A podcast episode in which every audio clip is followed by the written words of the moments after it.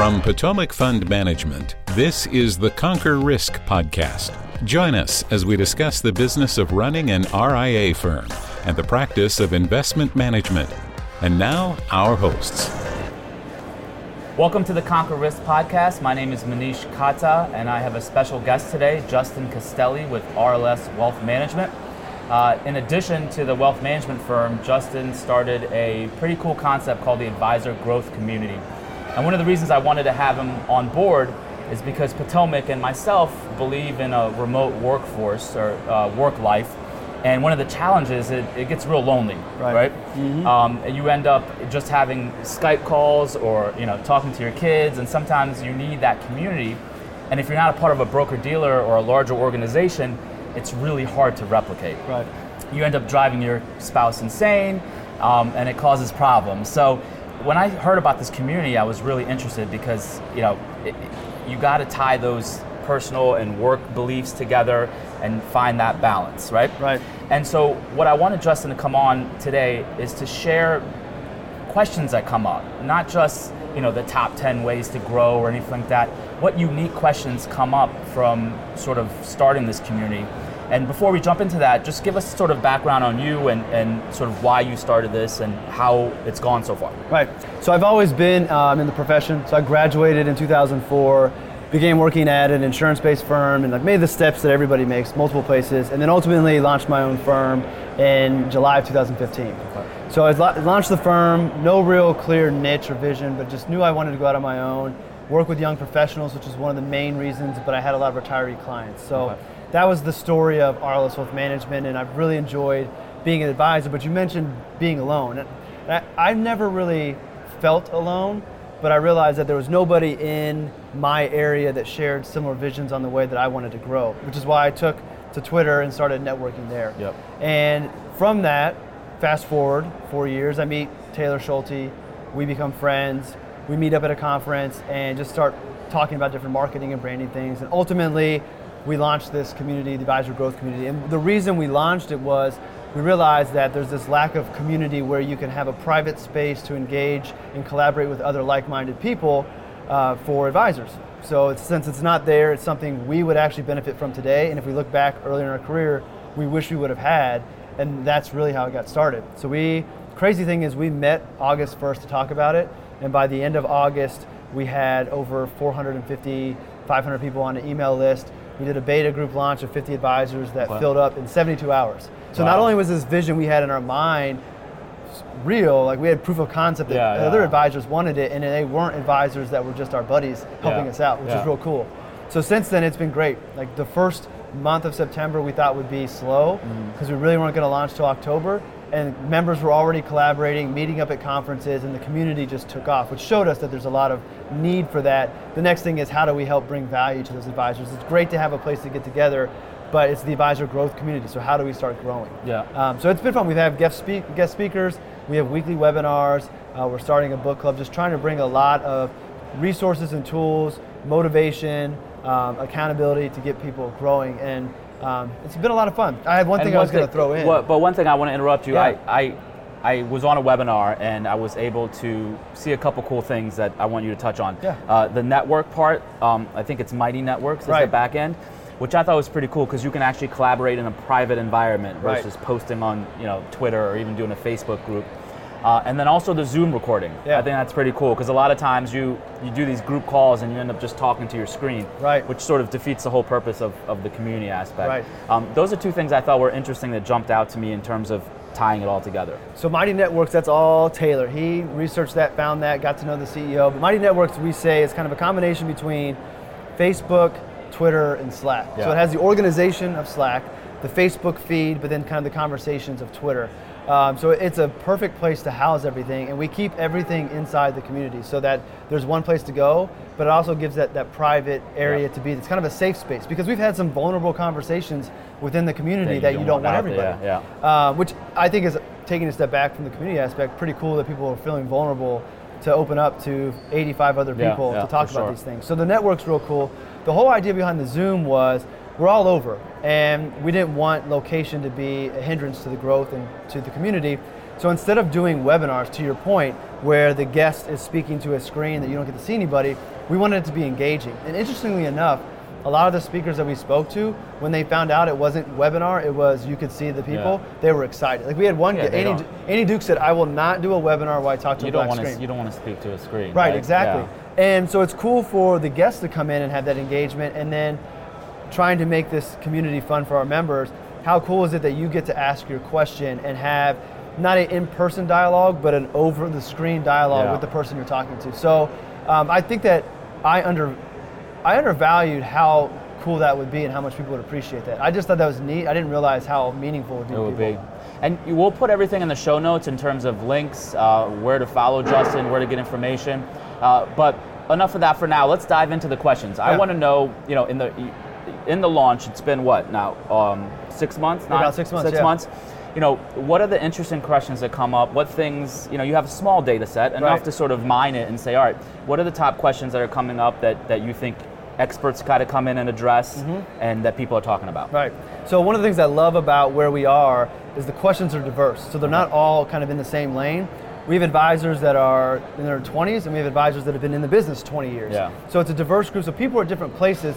The common thread is we all want to grow, and we want to be futuristic in the way that we grow our businesses. We're not trying to build our businesses the old way. We're trying to build it for the future. But is it true that everyone is there to grow? I mean, there are people who are there to just maybe for the community or to find balance. It's not necessarily just I growth. think I think growth is no, actually I know well, growth gr- doesn't have to be AUM. Right, growth Okay. is different for everybody. Okay, so yeah. for some of the members in there, it is I want to take my business from point A to point B, but a big part of it is the personal growth. So some of it is the personal growth. How do I grow my business and might maintain this balance? How do I grow the network of people that I can rely on to help me when I have a problem within my practice because I'm by myself? So growth is different. So there is that growth mindset, but why they're growing is different. But the main questions, it, there's not one specific area. So we've had questions obviously about marketing and branding Yeah. and content because that's kind of where Taylor and I carved out a little niche and come, we're known for. And the advisors in there, a lot of them are interested in it, but not everybody. Yeah. So there's questions in that area.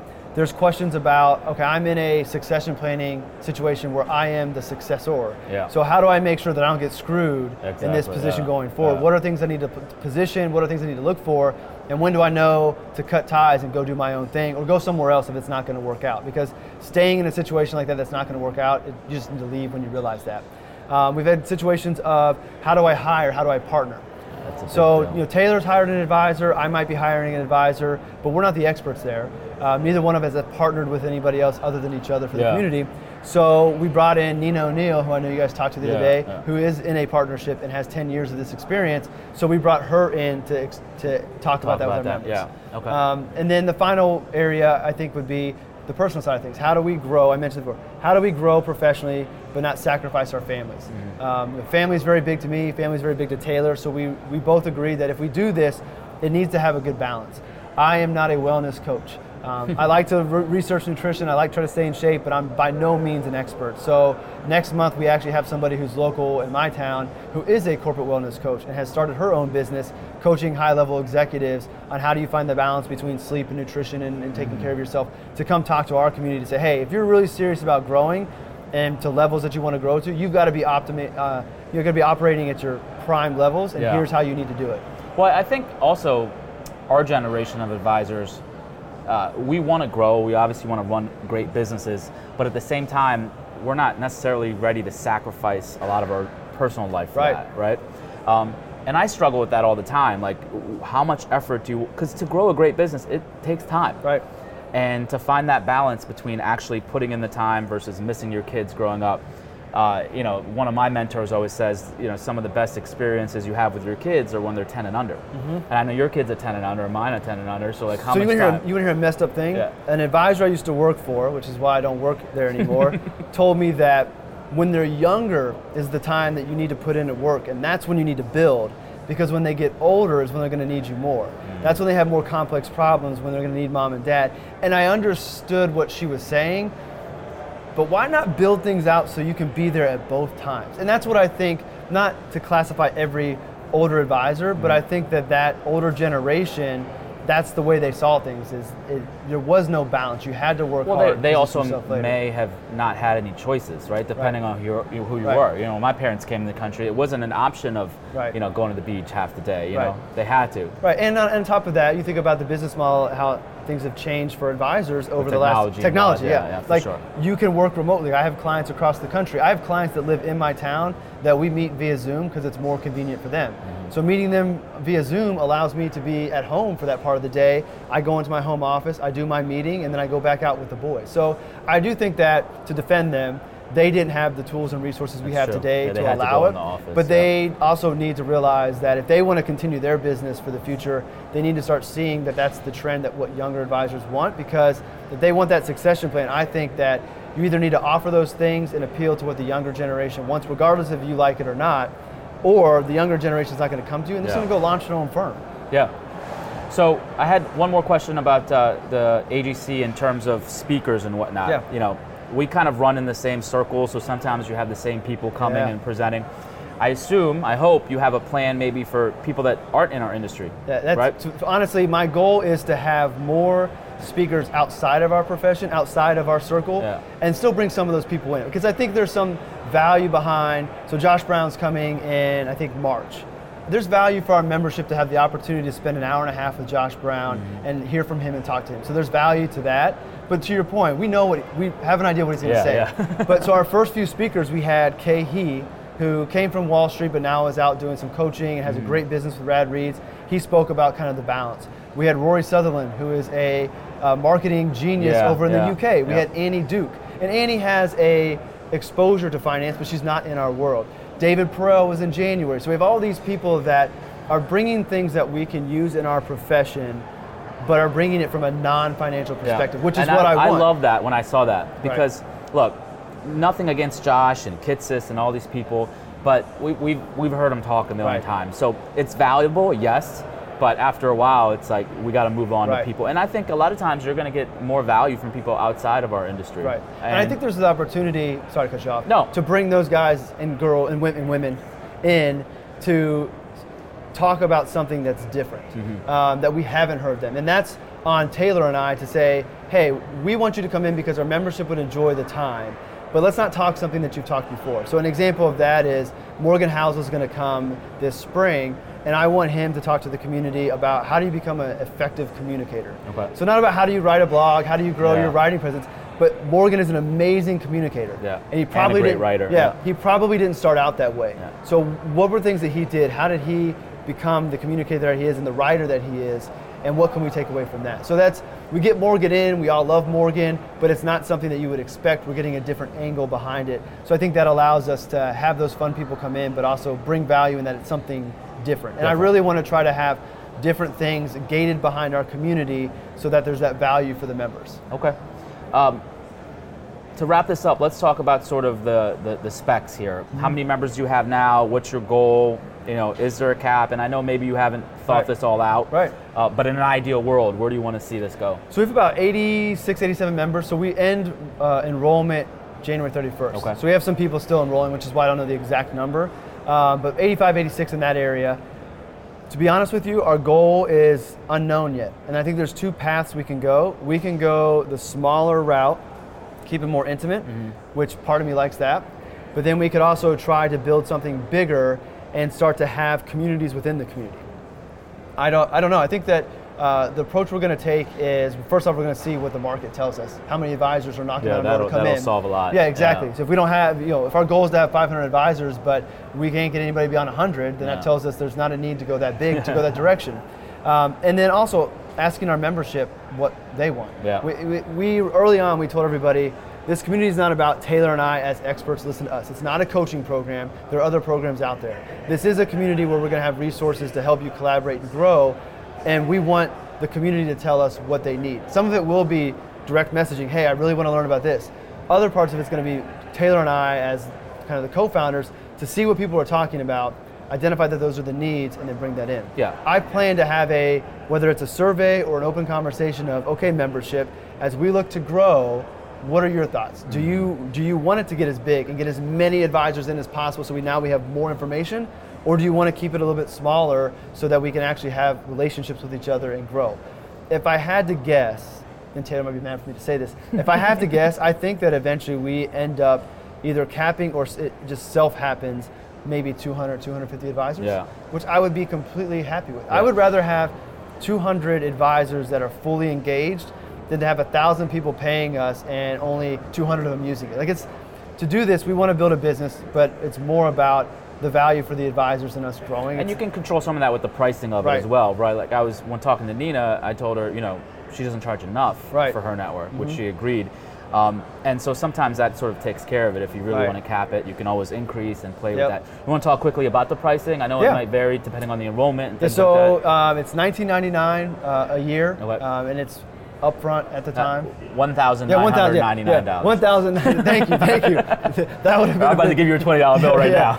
um, so $1,999 a year. Um, that gives you access to everything, and then all of the conversations we've had in the past, we record from Zoom, and it's inside Mighty Networks. So you can go back and watch Okay. any conversation, and that is everything from the big speakers to we're starting to have one-off meetings with five or six of us. Those are recorded as well and put in there also because that conversation may be relevant to somebody down the road. Okay. And the whole point of the community is to be a place where you have access to everything. and you have to be an advisor. You're checking CRD numbers. Correct. numbers. Yeah, we're stuff. checking CRD numbers. Okay. That's the only requirement. We have some advisors out of the country. So if you're a advisor outside the U.S., just make a note in the enrollment, and we'll we'll work Okay. through that. So we have a few in uh, Canada. We have one in South Africa. Okay. So I- Interesting. like, it's, That's it's always wild. good, good perspective. Yeah, we're, know? we're, we're global already, Yeah. which is wild. Well, listen, I'm going to put everything in the show notes uh, about how to contact Justin, Advisor Growth Community. Thank you so much for coming and sharing your thoughts. I appreciate the And uh, look forward to working with you. Thanks. Sounds good. All opinions expressed by podcast guests are solely their own and do not reflect the opinions of Potomac Fund Management. This podcast is for informational purposes only and should not be relied upon for investment decisions. Clients of Potomac Fund Management may maintain positions in securities discussed in this podcast.